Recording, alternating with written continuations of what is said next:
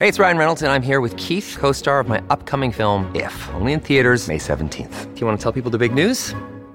All right, I'll do it. Sign up now and you'll get unlimited for $15 a month in six months of Paramount Plus Essential Plan on us. Mintmobile.com slash switch. Upfront payment of $45 equivalent to $15 per month. Unlimited over 40 gigabytes per month. Face lower speeds. Videos at 480p. Active Mint customers by 531.24 get six months of Paramount Plus Essential Plan. Auto renews after six months. Offer ends May 31st, 2024. Separate Paramount Plus registration required. Terms and conditions apply if rated PG. This episode is brought to you by Reese's Peanut Butter Cups. In breaking news, leading scientists worldwide are conducting experiments to determine if Reese's Peanut Butter Cups are the perfect combination of peanut butter and chocolate.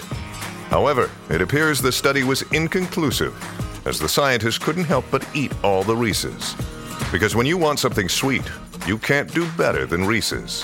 Find Reese's now at a store near you. Look, Bumble knows you're exhausted by dating. All the must not take yourself too seriously and 6 1 since that matters. And what do I even say other than hey? well, that's why they're introducing an all new Bumble with exciting features to make compatibility easier, starting the chat better, and dating safer. They've changed, so you don't have to. Download the new Bumble now. Welcome to the New Books Network. Hello, everyone, and welcome back to New Books in Environmental Studies, a podcast channel on the New Books Network. I'm Kate Carpenter, one of the hosts of this channel, and today I'm excited to be talking with Dr. Jonathan E. Robins about his new book, Oil Palm A Global History. Jonathan Robins, welcome to the show. Thanks for having me on, Kate. Jonathan, could you just start us off by telling us a little bit about yourself? Uh, well, I'm an associate professor of global history in the social sciences department at Michigan Tech. Um, I teach uh, a lot of different courses, but uh, mostly courses on uh, world history and current events. Um, and my research has focused primarily on commodities. Uh, my first book was on cotton. Uh, this new book is on palm oil and the oil palm plant that produces it. Um, yeah, I think that's about it. okay, perfect. Um, yeah. So, like you said, Oil Palm is your second book. So, mm-hmm. what brought you to this subject? Well, when I was working on my, my first project, which grew out of my, my dissertation on cotton, um, I was researching the history of colonial cotton growing projects in West Africa. Um, and when you're reading a lot about uh, colonial trade in that period, uh, palm oil just constantly appears. It's everywhere. Um, and it was actually much more important than cotton uh, in, in many of the, the regions and time periods that I was looking at.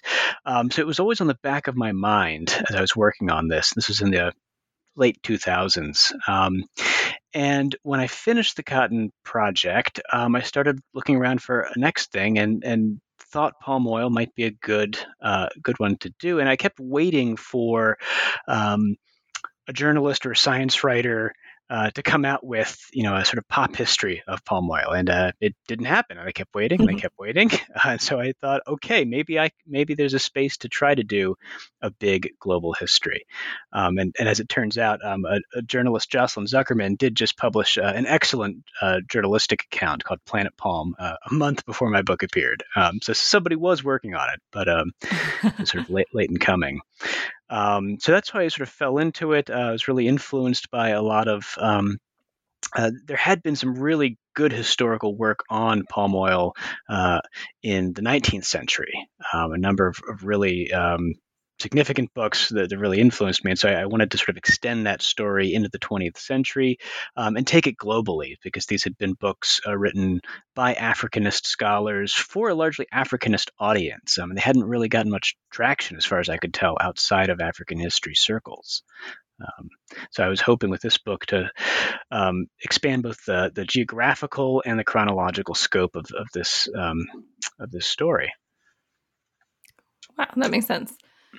Uh, so as I as I uh, mentioned to you earlier, I, I, I, knew basically two things about palm oil, or I thought I knew two things about palm oil before I read your book, and one of them was that it's in a lot of things. In fact, I was eating some cookies earlier, and I noticed it was in them. Um, and mm. that my local zoo has a lot of times signs that tell me I should not be eating it to help protect endangered habitats. And if there's anything I took away from your book, mm-hmm. the the primary thing was that it's much more complicated than that, and these things aren't aren't at all that simple. Um, could you kind of talk some more about some of those complications? Well, I'm I'm glad that was the takeaway for you because it, I mean, if the, there was one uh, a one sentence blurb for the book, uh, it would be it's complicated. um, you know, palm oil uh, is a really important commodity, but it's not one thing. Uh, it's produced in lots of different ways. It's used in lots of different ways, um, and that's changed uh, a great deal over time. Um, so it's not just one single thing um, uh, that we can talk about. Uh, and so, one of the things that I'm trying to show in the book um, is that historical evolution, why um, the, the uses for palm oil, the systems for producing it have changed, um, and how that interacts with consumption, with the industrial uses of it. Um, and you know, I, I conclude with this uh, the sense that it's complicated uh, because I, see in history lessons that boycotts, for example, um, are not effective. Um, they don't take into account the complexity of, of the systems in which these commodities um, are being produced. Um, and so I'm, I've, I've looked at that uh, in, in other contexts. Um, I had a, an article a number of years ago about um, rubber and cocoa and boycott campaigns in the early 20th century and this has sort of shaped the way that I've, I've approached palm oil, um, seeing uh, the the this fact that the idea of ethical consumption, of even environmental uh, problems linked with commodity production, isn't new. Uh, I think we, we can learn from the past, and there's no there's no obvious solutions that we can pull from the past, but we can learn that it's complicated and that we need mm-hmm. um, really to learn more about each individual case, each individual situation. Absolutely. So, uh, speaking of mm-hmm. complications, yeah. your book is very impressive in just the the range of subjects that are included in this narrative from colonialism and slavery to ecology and agriculture to gendered labor and global politics and markets um, so i'm wondering if if we could just take a step back for a second and if you could kind of walk us through how you organized all of this and sort of structured the book to put all of mm-hmm. this together yeah, and I, I, think it was probably overly ambitious in terms of the the themes um, and, and, geographical scope. Um, my organization uh, is ultimately chronological. Um, I think there's uh, there were some elements that I thought might have worked more thematically, but ultimately I fell back on uh, pretty strict chronological ordering um, because there were significant transitions at different points in time. Uh, transitions that are caused by technological changes uh, and by political changes, particularly colonialism. Um, and so I, I, I, stuck with that chronological narrative throughout most of the book. Uh, there, there's one chapter at the end on um, consumption that sort of jumps back in time a bit to fill in some of that story thematically. Um, and I think this is a, a, theme that I see in a lot of commodity histories, which is how do you balance the stories of production and consumption? Uh, I initially toyed with the idea of putting them in the same chapter um, of, of taking a very rigorous chronological approach and talking about, for example, uh, 19th century British soap factories in the same chapter that I'm talking about 19th century palm oil producers in Nigeria. Uh, but I ultimately concluded that there was just too much of a story to tell uh, on each of these sides. And so, so there is a thematic separation um, within that chronological ordering between production and consumption. Um, and I, am a little annoyed at myself. I, I, couldn't find an elegant way around that. Uh, but as I said, it's it's something you see in in every commodity study I've read. Um, it just seems to be a, a constraint of the genre. Absolutely. Um, well, I, th- I, think it reads quite well, regardless. thank um, you. so, so kind of starting at the beginning. I mean, as you mentioned earlier, there's there's always, it seems, been this sort of moral question around the production and consumption of palm oil. So, can you kind of take us back to that that early moment of colonialism and slavery and how that is playing out? Sure. Uh, and so this is uh, to orient readers, we're starting here in the 1810s, 1820s, um, when uh, Great Britain has moved to formally abolish the transatlantic slave trade, which, as I, as I stress in the book, it doesn't mean the slave trade stopped. Uh, it just meant that it was illegal for British citizens to participate in. Uh, but it starts this um, this movement in Britain, um, and in European trading posts along the West African coast uh, toward uh, the pursuit of what they called legitimate commerce or legitimate trade, um, seeking out other objects uh, to buy instead of human captives. Um, and there's been a lot of really great scholarship recently that's highlighted the fact that legitimate trade coexisted with the slave trade for a long time in the 18th century. Uh, there were lots of other products like palm oil, um, gold, ivory, uh, various woods, beeswax, even all kinds of different products that, that were that were sold out of out of Western Africa.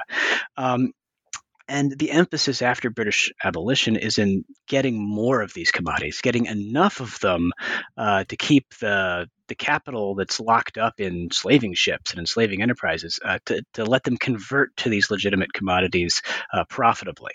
Um, and some firms do it. Uh, they succeed in, in making this pivot uh, mostly to palm oil uh, because this is the thing that they can get enough of uh, to fill a ship and to make a voyage profitable. Um, and in the very earliest period, uh, the moralizing about palm oil um, is.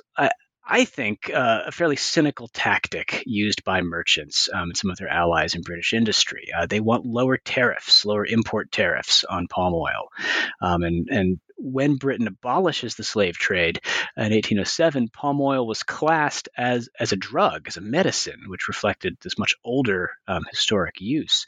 Um, so it was a very high tariff. It wasn't competitive with the kinds of products that palm oil was substituting with. And so merchants and industrialists made this case that uh, if they bought more palm oil, they would be fighting slavery. That there was that there was a moral case for buying more palm oil and therefore lowering the taxes on palm oil. Um, and, and I argue in the book that this was a fairly cynical uh, policy because these manufacturers didn't really care what they were using as long as it was cheap. Uh, they used palm oil interchangeably with tallow um, and other fats. Um, uh, the merchants had more of a vested interest uh, with their ships and, and trading connections in Western Africa. Um, but, but again, this was a largely economic issue for them. I, I don't see a lot of evidence that this was a deeply held moral issue for, for many people involved. Uh, but it made for great marketing. Absolutely. Um, you also argue a little in the book mm-hmm. that that a lot of these conversations are also linked to some very uh, deeply held racist assumptions um, about Africa and some of these places where oil palms are growing. And I, I, was especially struck, you know, for many environmental historians, sort of a key part of their work involves showing how environments and landscapes that are supposedly natural or untouched are actually really the product of long-standing interactions between culture and nature. Um, and that's really a major theme here too. Can you talk a little bit more about sort of these um, supposedly wild oil palm forests mm-hmm. and how those inter inter um, yeah interact with with colonial perceptions? Yeah, and this is a point that I was uh, really influenced by by some earlier scholarship. Um, uh, Melissa Leach and James Fairhead, uh, two anthropologists, uh, did some really important work in the 1990s and, and early 2000s uh, on forest history and forest transitions in West Africa. Um, their focus was not on oil palm; they were focusing on what we think of as the the, the traditional rainforest environment. Um, but they showed, I think, pretty conclusively uh, that our, our notions of um, at least pre colonial tropical Africa as just one giant forest with some small settlements hacked into it um, with, by slash and burn agriculture, that this was fiction. Uh, that forest uh, did exist, but was constrained heavily by rainfall patterns uh, and by human and animal land use. Um, fire, in particular, was a major constraint on the on the growth of forest, and, and the role of humans in managing grassland, fire, um, and and forested environments um, has been really significant for centuries. Um, I was also struck as I was working on the, on this chapter uh, by work by uh, another anthropologist, Pauline von Hellermann, who uh, has a book out on forestry in uh, southeastern Nigeria, uh, which uh, picks up many of these themes that Fairhead and Leach introduce. Um, this idea that these forests are anthropogenic landscapes, um, that they had not previously been seen that way by certainly colonial um, administrators. Um, and so uh, this was, I think, a key claim for me to make in the book uh, that in the most of the 19th century and into the early 20th century, uh, Europeans view oil palms as a wild tree. Um, and it's not botanically a tree at all. Uh, though we, mm-hmm. I call it, I colloquially call it a tree in the book, just for for ease of um, uh, ease of writing, um, but they see it as a forest tree, um, and they don't seem to really have a clear sense of what a forest is. Um, they describe walking through things that are literally plantations, uh, things that have been created specifically for the production of palm oil and other food crops, and Europeans write about them as if they're in a forest. Uh, they call them forests. Um, and I, I, argue in the book that this was, uh, you know, not just an environmental misunderstanding. Uh, it was linked, it was rooted in uh, racist ideas that Africans were incapable of large-scale transformations of the landscape, large-scale investments in agriculture. Um, so this was a theme that I, I, I, may have overdone it in some sections of the book. Uh, oil palms do grow wild in some places. They are exploited wild in some regions. Uh, but the densest concentrations of oil palms historically in Western Africa were absolutely human creations. Um, so this was a really key argument I wanted to make in the book. Mm-hmm. Yeah, that's that's fascinating. I, I was also interested in how um, diff- there is no sort of uniform way that uh, that harvesting and using oil palms plays out um, globally, and that in different locations, it, its history can take on very different forms.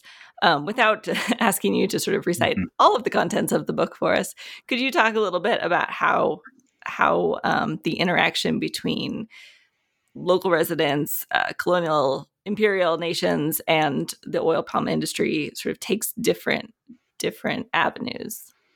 Mm-hmm. Yeah, well, in so in sub-Saharan Africa, and, I, I, mostly focus on West Africa in the book um, uh, because this is the the largest producing region. Um, in the continent, uh, there is oil palm production um, in some parts of Central and Eastern Africa in the period, but West Africa is by far the biggest producer. Um, in this region, uh, we already had, by the time uh, the colonizers arrive and seize control of these these territories by the late tw- by the late 19th century, we already have a fairly well established palm oil industry.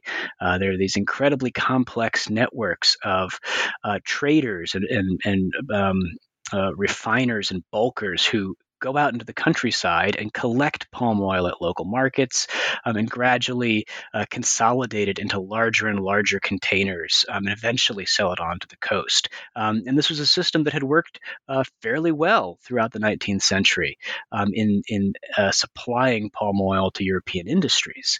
Um, and when the colonizers uh, seize control of these areas, in some cases, particularly in Nigeria, they're fairly content to let the system continue playing out. Um, and in fact, the the uh, imposition of what's sometimes called the Pax Colonia, the colonial peace uh, that comes after a very violent conquest, um, really does uh, encourage trade. It makes travel safer in a number of key regions. And there is a massive boom, particularly in Nigeria, um, in palm and palm kernel exports. Um, after the, the initial uh, wars of colonization are, are over. Um, in other regions, particularly in uh, Germany's colonies in Cameroon and Togo, uh, uh, German scientists do some very early work with oil palm and realize that they could get much higher yields in a plantation. Um, and uh, they see some examples in pre-existing um, African agricultural systems. Um, in, in what is now uh, the country of Benin, for example, there's a long tradition of, of intentionally planting oil palms in what is basically a plantation, although it's, it's mixed with other crops.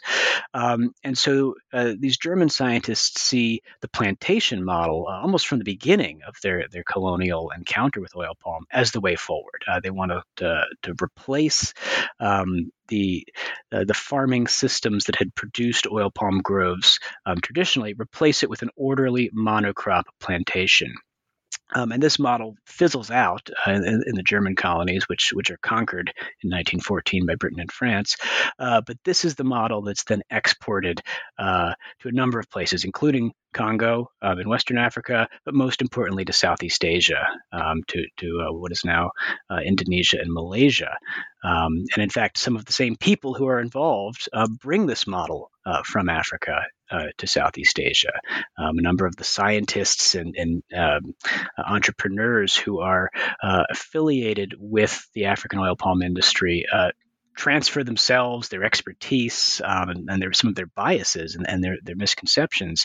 Uh, they transfer them to Southeast Asia, uh, where they find a, a, colonial environment that is much more amenable to plantation agriculture. The, the, the indigenous population is much smaller. Puts up much less um, armed and unarmed resistance uh, to colonial land grabs. Um, and colonial governments are much more willing uh, to alienate land, um, and they also provide lots of imported labor. Um, uh, and this this issue of getting land and labor is ultimately what confounds a lot of plantation projects in, in Africa itself. Um, so uh, the colonial uh, system, th- there's nothing universal in the nature of colonialism that leads to plantations in one place and uh, uh this reliance on small scale producers in others. It really boils down to um, uh, individual empires uh, and individual policies in, in, the specific colonies. what what's possible um, in terms of colonial exploitation and what's not. Mm-hmm. Yeah, I think you you said something like there is no sort of inherent um, inherent result of violence related to oil palms, but that it's very mm-hmm. contingent mm-hmm. on the sort of environmental and political context in which it is is being produced. Um, I, I was interested to you know, in in several of the the locations that you discuss, there's often local pushback uh, either against larger companies or against colonial governments um, or even individuals. And I was struck that often it seems like that resistance is being led by women. And I wonder if you could talk a little bit more about sort of the uh, the gendered labor and sort of structures involved in oil palm um, growth and, and palm oil production, and and why women might might often be at the forefront of that kind of protest. Yeah, absolutely. And this sort of foray into gender history, I thought was was really important to do in this book, um, with the caveat that I have no training in this. I'm, I'm really I'm, I'm, trying my best. Well, I, um, I thought it was I, very interesting. And I'm, I'm, building here on a lot of work. Uh, the historian Susan Martin wrote some really fantastic work, and a number of other scholars, Gloria Chuku and, and many others, have written about um, the gender dynamics of, of, agriculture in general, um, but in some cases uh, specific to, to palm oil um, in in African history. Um, and so gender division of labor um, is is an inescapable concept when we're looking at, at palm oil historically. Um, in in the African communities where uh, the oil palm is is indigenous, uh, uh, there's an almost universal division of labor between harvesting palm fruit, uh, which is what the, the oil comes from, and actually making the oil itself by, by pounding and cooking the fruit. Um, and so men always climb trees. Uh, this is a, a cross cultural phenomenon. I've not found a single example of, of a community in which women were permitted or encouraged to climb trees to harvest fruit. Um, and there, there are. You know, I'm not sure there's a there's a specific reason for why that is a, a such a universal trait, um, but but but it is. Um, and uh, the actual production of palm oil, which is uh, which is cooking work, um, is almost always historically performed by, by, women. So there's already a strong gender division of labor. Um, the export boom in the 19th century starts to unravel that as men start to do some of the tasks that had been previously reserved for women. Um, large slave owning um, planters who have big big plantations uh, use male labor to do traditionally female jobs. Um, but the big pushback comes with the onset of colonial rule, uh, where colonizers, individual businesses um, are trying to to introduce changes that they think are better, that they think will improve um, the palm oil industry, but which in almost every case, strike specifically at women um, and at women's involvement in the industry. So, the machinery, for example, uh, that many colonial administrations try to um, try to introduce, it replaces women's labor, but not men's labor in harvesting. Uh, there is no harvesting machine. There still is no harvesting machine, um, uh, and so uh, the dislocation of women's labor uh, pr- becomes a real rallying point um, f- for women politically in a number of, of parts of, of West Africa. Uh, women are also uh, uh, very um, very agitated by threats to their incomes from the market sale of palm fruit and other palm products. Um, in most parts of Western Africa, uh, the sale of foodstuffs um, and, and, in some cases, other primary commodities in markets uh, is a women's task. It's a gendered task. Uh, and so when men sold palm fruit to foreign companies, they cut women, in most cases, to cut their wives out of this economic opportunity. They no longer have access to palm fruit and other products to sell in the marketplace, uh, to oil kernels. Um, and so on.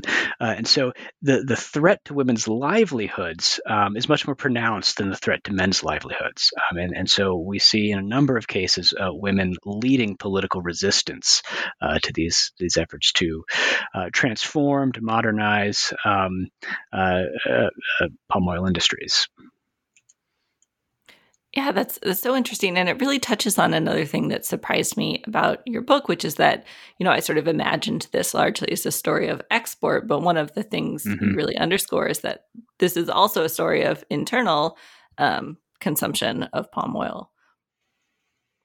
Yeah, absolutely. Um, and this is something that I, I, hadn't really thought about until I was, you know, halfway through writing the book. Um, uh, and part of the, the difficulty in talking about domestic consumption is quantifying it. Uh, the the statistical evidence we have uh, for 19th and even 20th century sub-Saharan Africa uh, is not great. Um, it, uh, much of it comes from, all of it comes from uh, colonial sources uh, that have their own limitations, their own agendas in data collection. So uh, we have a very constrained um, data set to work with. but working within those limitations, um, I found a number of, of different estimates for, for domestic palm oil consumption that were much higher than what I was seeing in, in the scholarly literature, uh, which tended to have some very low estimates for per capita consumption. Um, and so uh, these really high estimates, you know, some as high as I think 60 kilograms a year per person, um, for both food but also cosmetic use, lamp oil, um, other uses of palm oil. Uh, th- these made me realize that per capita, people in many of these colonies were using more oil themselves than they were selling for export. Um, and uh, this was true in a number of cases um, up through the 1950s. Um, and uh, even after that period, uh, with, with, with, the independence movements that bring about the end of formal colonial rule in Africa, um, African states remained big consumers of palm oil and, in fact, become big importers of palm oil as their domestic uh, production fails to, to keep up with demand. Um, and th- so, this was a side of the story that I thought had not gotten very much attention in the scholarly literature because historians, global historians, are often focused on flows. We want to see things moving from one place to another. And so, we're looking at exports. Um, but in this case, domestic consumption uh, was, was actually really important theme, and it's a theme that carries into the 1960s, 70s, and 80s. Um, I argue in some of the later chapters that a lot of the projects that have created our contemporary oil palm boom uh, were rooted in domestic food consumption needs and food security issues, uh, not in uh, the pursuit of, of this global export market. Excellent. Well, not not to drag us back to the question of mm-hmm. flows, um, but we have we have talked more, I think, here about sort of the uh, cultivation and harvesting of the oil palm. But I'd also like to talk a little bit more about the industrialization side of this story, because um, that's really, in many ways, sort of the second half is um, industrialization and and the role that palm oil plays in that and especially when it comes to industrializing food so i wonder if mm-hmm. you could just talk through a little bit of that aspect of the story yeah and this is something that i went back and forth with writing the book was was basically trying to decide how important was palm oil in the story of the industrial revolution in europe in particular um, because at, at, times it seems really important and at times it seems incredibly marginal. Um, and I ultimately settled for sort of a wishy washy position that um, uh, it was significant but not indispensable. Um, and so palm oil enters these industries, uh, primarily soap and candles um, originally, um, and then tin plating, um, a bunch of other minor uses, and then finally food uses by the end of the 19th century. It enters these industries as a substitute. Uh, there's nothing brand new that um, is invented around or for palm oil. It's always a substitute commodity. Uh, it's doing something that another thing had already done. Um, and in most cases, palm oil is used because it's cheaper um, th- than the alternative, um, which was tallow or whale oil for, for most of these industries. Um, tin is the one case where palm oil is actually uh, technically superior to other products.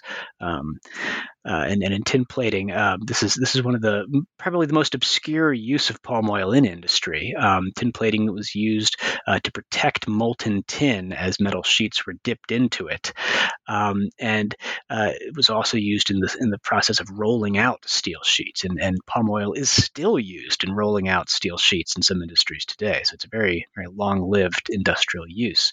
Um, but in most of these other uses, palm oil is just the cheap substitute for something else. Um, and that cheap substitute does matter. Um, I have the, the, figures for the first half of the 19th century are not very reliable. Um, but by the end of the 19th century, uh, Britain, which is the single biggest importer of palm oil, uh, is importing about as much palm oil from Africa as it is importing tallow from all of the rest of the world um, which is significant. Our tallow was a huge industry uh, from from cows and sheep, you know, spread across uh, Russia, Australia, New Zealand, Argentina. Um, uh, you know, gigantic areas of land uh, put under cattle production, and then tallow is one of the major commodities that comes out of it. Um, and so the fact that palm oil imports were, were matching that, were sort of uh, augmenting those imports by 100%, I think uh, is really significant. Um, so palm oil helps keep products cheap. Um, it helps keep soap, candles, eventually margarine, um, cheap and accessible uh, as populations in the industrializing countries grow um, and as buying power grows, as people begin to consume more and more. Um, this cheapness means that they can consume things, uh, that there's not shortages of fats. So that's that's sort of the 19th century story, and it, it carries over into the early 20th century um, for a bit. Uh, but palm oil falls on some really hard times in the 1920s and 1930s um, because it is the substitute. Um, it's it's always filling in for something else, and by that point, there are a lot of cheap something else's. Uh, petroleum is beginning to displace palm oil in some industrial uses.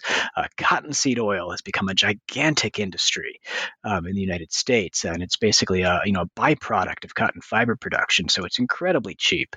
Um, and uh, into the 1930s and into the the Depression, uh, there's a massive boom in whaling um, as northern countries uh, try to again keep products like margarine cheap. Uh, so there's lots and lots of competitors, and palm oil uh, really only keeps its market share by being the cheapest. Um, and this is really devastating for the people who are, who are growing palm oil um, um, in Africa and, and, by that point also in, in Southeast Asia.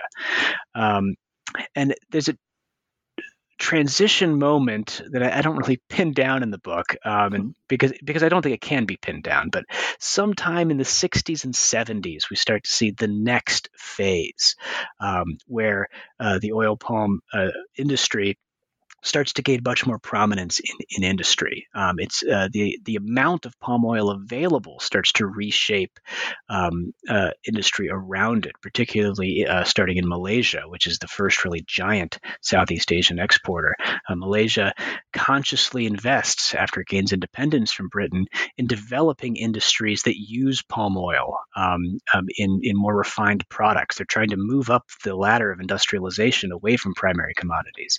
Uh, they spend spend a lot of money researching ways of using palm oil uh, as a substitute in different areas. And so they're often competing with petroleum products, which many manufacturers are, are under pressure to get rid of by the 1980s and 1990s.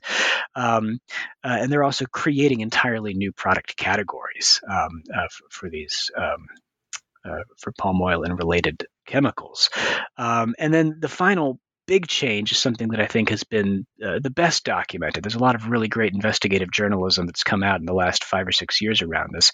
And this is uh, the massive flood of palm oil into industrial foods in northern countries. Um, this is linked to the um, uh, the the ban that most countries have now enacted uh, on trans fats, uh, which trans fats are, are, a product of partial hydrogenation, and the biggest competitor for palm oil by the 1980s and 1990s was partially hydrogenated soybean oil, uh, mostly produced in the US, sold very cheaply around the world.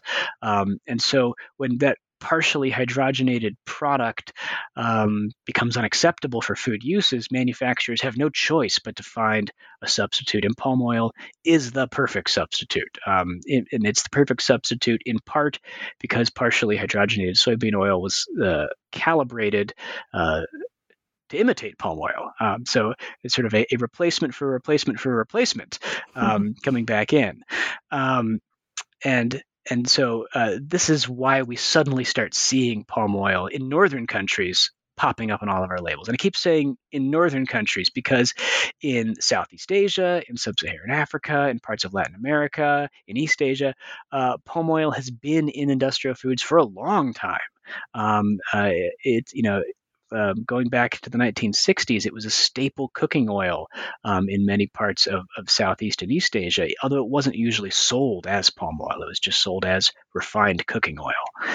Um, and uh, this is something that I, have tried to do in the book. Um, I think Jocelyn Zuckerman's new book, Planet Palm, does a really great job of, of using the case study of India um, to sort of look at just how widely uh, palm oil has entered um, uh, food systems and food ways uh, all around the globe. Um, and this is sort of what gives us our, our current moment where palm oil seems to be everywhere. Sure, absolutely. Mm-hmm. And then uh, in that sort of same same time period at the end of the 20th century, it seems like that's really when we also see this environmentalist um, question arising around palm oil uh, and especially its growth. Can you talk mm-hmm. a little bit about that too and how it's problematic? Right? There's there's much right. more going on than um, often we're sort of given the impression of. Yeah, and I'll just backtrack for one second and say oh, that, that, that palm oil was everywhere um, because of this surge in production. Uh, it's everywhere because it's cheap. It is still the cheapest vegetable oil on the market. Um, so it's in it's in all of these products because it's cheap. And why is it cheap? It's cheap because um, a massive plantation boom, mostly in Southeast Asia, but more recently spreading out to other parts of the world, um, has created uh, just gigantic uh, monocultural landscapes that are really efficient at turning out oil palm very cheap or palm oil oil very cheaply. Um, and so this is a, a, process that I argue in the book begins uh, really in the 1950s. It begins with uh, the end of um, uh, of, of, British uh, colonial rule in what is now Malaysia, uh, where the British are looking around for development projects. Uh, they, have had this organization called the uh, Colonial Development Corporation, which becomes the Commonwealth Development Corporation. Um, and it's looking for new ideas that will stimulate exports, that will create jobs. Um, and they see oil palm as a very attractive crop because it can, first and foremost, provide uh, food for local industries uh, to feed local consumers. Um, and it seems to have a potentially unlimited export demand. Um, there's always somebody who needs vegetable oil around the world um, because it is so interchangeable um, in many industries. Um, so, so there's a lot of uh, investment in it, um, and Malaysia's leaders who bring the country into independence um, like these ideas. They're active proponents of them, and they extend uh, a model of uh, balancing traditional plantation expansion uh, with smallholder expansion. That is, with with individual farmers who are lumped together in, um, in in groups where they are basically managing monocultural plantations, but they are individual owners. Um, um, and uh, both the plantations and the smallholders together uh, can take advantage of new uh, breeding techniques, uh, uh new um, uh, scientific uh, discoveries about the oil palm's nutrient needs, for example. and these things allow yields to grow, I think, fourfold uh, between the 1950s and the 1980s. Um, so it's a massively efficient system, uh, and it's something that then extends outside of Malaysia. The World Bank is watching what's going on with this British project in the late 1950s and into the 1960s as Malaysia becomes independent. And the World Bank starts promoting it as a model uh, in Indonesia, uh, in Nigeria, um, and a number of other countries, uh, seeing this as a, a recipe for success of combining plantation agriculture agriculture uh, with smallholder agriculture, giving individual farmers a stake in the venture. Um, and the theory here is that this has socioeconomic benefits. It, it helps poor farmers earn, earn a living, uh, but it also has political benefits because poor farmers don't become angry voters uh, who are, who are uh, challenging uh, plantation expansion through government. Uh, which was a very real concern for, for plantation companies in the 1960s and 1970s. Um, so there's this massive boom that's underway. It's financed by the World Bank um, and other agencies. Um, and the environmental concerns come relatively late, uh, the late 1970s into the early 1980s. Um, and they're driven in part by environmental campaigners, um, groups like Greenpeace, for example, that are paying attention to the loss of rainforest, but they're also really driven by campaigns for indigenous rights. Um, and uh, the issue in Southeast Asia of habitat loss and the protection of indigenous um, land rights um, uh, are, are, linked uh, because many of these uh, forest environments that uh, plantation projects turn to uh, were inhabited by uh, different indigenous uh, communities. Um, and so there's a really vibrant movement in Southeast Asia, um, in Europe, less so in North America, um, that's, that's trying to uh, combine environmental protection and indigenous rights. They're sort of lumping them together as a package.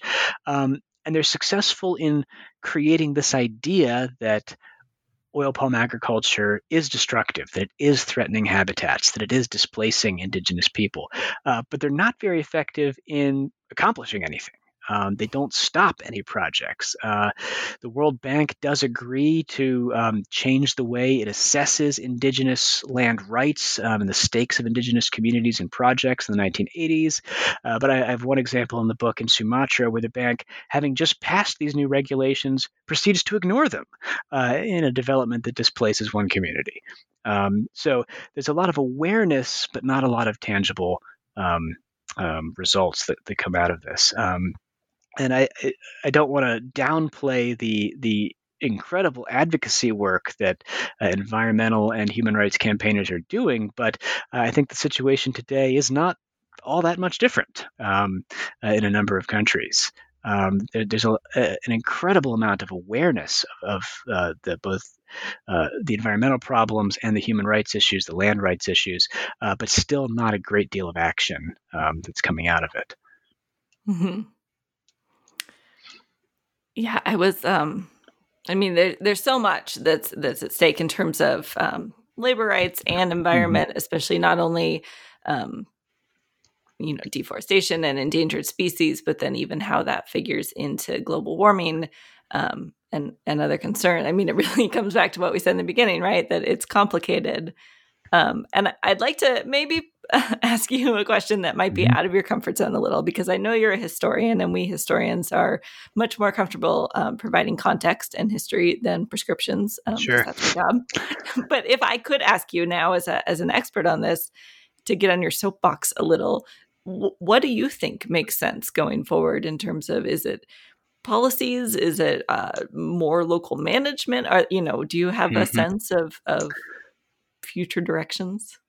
Well, I'll, I'll have one suggestion, and my thinking on this mm-hmm. has changed even since I finished writing the manuscript, which is that uh, biofuels uh, seem like a a probably very misguided idea. Um, and, and the amount of palm oil that is going into biodiesel, uh, even in the last year, has it's skyrocketed. It's uh, Indonesia is aiming to turn 40% of its palm oil into biodiesel uh, with, within a year or two. Uh, it just it's an astounding amount, um, and it is something that I think we need to think about when proponents of the industry talk about how much oil the world needs, how much vegetable oil the world needs. Um, and, and, I fall into this trap um, in the book as well, uh, that the world has a certain demand for, for palm oil, uh, but that demand is uh, not one big thing. Uh, there are lots of different elements of it. Um, and the incredible uh, rise of biofuel, I think, calls into question how much palm oil we, we really need. Um, and, you know, is is biofuel,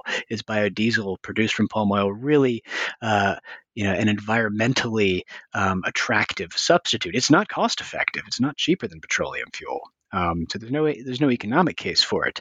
Um, and so, if if we stopped using palm oil biodiesel overnight, uh, the world would be glutted with palm oil. Uh, we would have way too much palm oil on the market, um, and there would be little incentive to expand. Uh, so, I would say, uh, right there, my, my first prescription would be take a serious look at biofuel policies. Um, but beyond that, uh, I think echoing what you said uh, when you asked me the question. Um, local issues are absolutely key. Uh, local stakes in, in, every particular case, the context will be different. Uh, land tenure is different from community to community. Uh, the gender issues are different from community to community. Um, and many plantation projects and smallholder projects do not do a very good job of um, recognizing that uh, gender exists, uh, that men and women are not just uniform laborers or a uniform household. Um, uh, and so I think uh, a great deal of um, investment in learning about local communities and what they need and, and what they want. Uh, and in some cases, what they want is oil palm. Uh, it can be a very lucrative crop uh, for communities. It can be a crop that they can balance with um, food production and, and other needs. Uh, but all too often, you know, uh, the, the, sorts of plantation companies uh, and, uh, that are uh, developing new projects um, don't really have much interest in this. They may do, they may pay lip service to consultation with indigenous leaders uh, because they're legally required to, um, but in many cases, these consultations um, aren't enough. They're not satisfactory, and, and people challenge uh, the results. Um, so, uh, yeah, g- uh, greater attention to local conditions. Uh, you know, paying attention to what people are actually doing, uh, what they want, um, and thinking about how oil palm is going to change uh, their landscape, their environment, the way that they live. Um, Yeah, absolutely. Does that I mean where does that leave consumers? Do you think that this is not not a consumer driven um sort of future for palm oil, uh, you know, because we've talked about boycotts and their sort of mm-hmm. ineffectiveness. Yeah, well, I'll say I don't think we can buy our way out of global environmental crisis. Um, you know, overconsumption is is is the root cause of, of uh, a lot of these issues. Um, so I mentioned biodiesel in particular as one form of consumption, a consumption choice, a policy choice um, uh, that could be very quickly changed with with massive consequences. Um, but uh, end consumers can only use consumer power when there are things to consume. Uh, and so we as consumers don't have a lot of choices about buying, for example, sustainable certified palm oil. Uh, the Roundtable for Sustainable Palm Oil is is one organization. There are others um, that that try to certify palm oil production as sustainable. Um, and I think the last numbers I saw, um, only 20% of their certified oil actually sells at a certified oil price. And the, the premium that they're asking is minuscule. It's a very small premium over the market price of palm oil. Uh, but manufacturers don't want to pay it uh, because they argue consumers don't care. Consumers want the cheapest product available. Uh, but my argument is that consumers don't know. Uh, they don't have choices. Uh, they don't have opportunities uh, until manufacturers uh, provide them. So, so I do see industrial consumers as as the real um, key to um, consumer driven change, um, if it's possible at all. Um, you know, until uh, companies are under sufficient consumer pressure to change their sourcing practices or, or sufficient regulatory pressure to change their sourcing practices, uh, they have no incentive to. Um, and, and as long as palm oil is the cheapest thing available, uh, that's what they'll keep buying. Sure, that makes sense. Well, um, I gotta say, this has been great, and I feel like we have barely scratched the surface of what is in this excellent book. Um, so I, I, hope that everyone listening will go get their own copy and read it and enjoy it. Um, but I don't want to take up too much more of your time. So before we go, though, I do want to ask you two related questions. And the first is, could you tell us what you're working on these days? And then the second is, do you have anything upcoming that you'd like to promote? Sure. Um, I am. I'm actually taking a a an amazing break from from writing at the moment. um, I have some uh, long term projects uh, in the works that are trying to build on some of the things that come up in in this book. Um, I'm particularly interested in uh, the role of the U.S. government and USAID in promoting oil palm projects in um, in Central America. I think this is a, a an area that is um, really interesting and, and really um, timely given the, the growth of oil palm in Central America uh, and its role with the migration crisis. Um, so that's something that, that I plan on, on getting back to when whenever I can get back to the archives. Um, and uh, I'm also thinking more broadly about agroforestry, which is a really um, attractive concept these days uh, in, in uh, groups that are looking at sustainable palm oil. Um, and I, I, think I argue in the book that.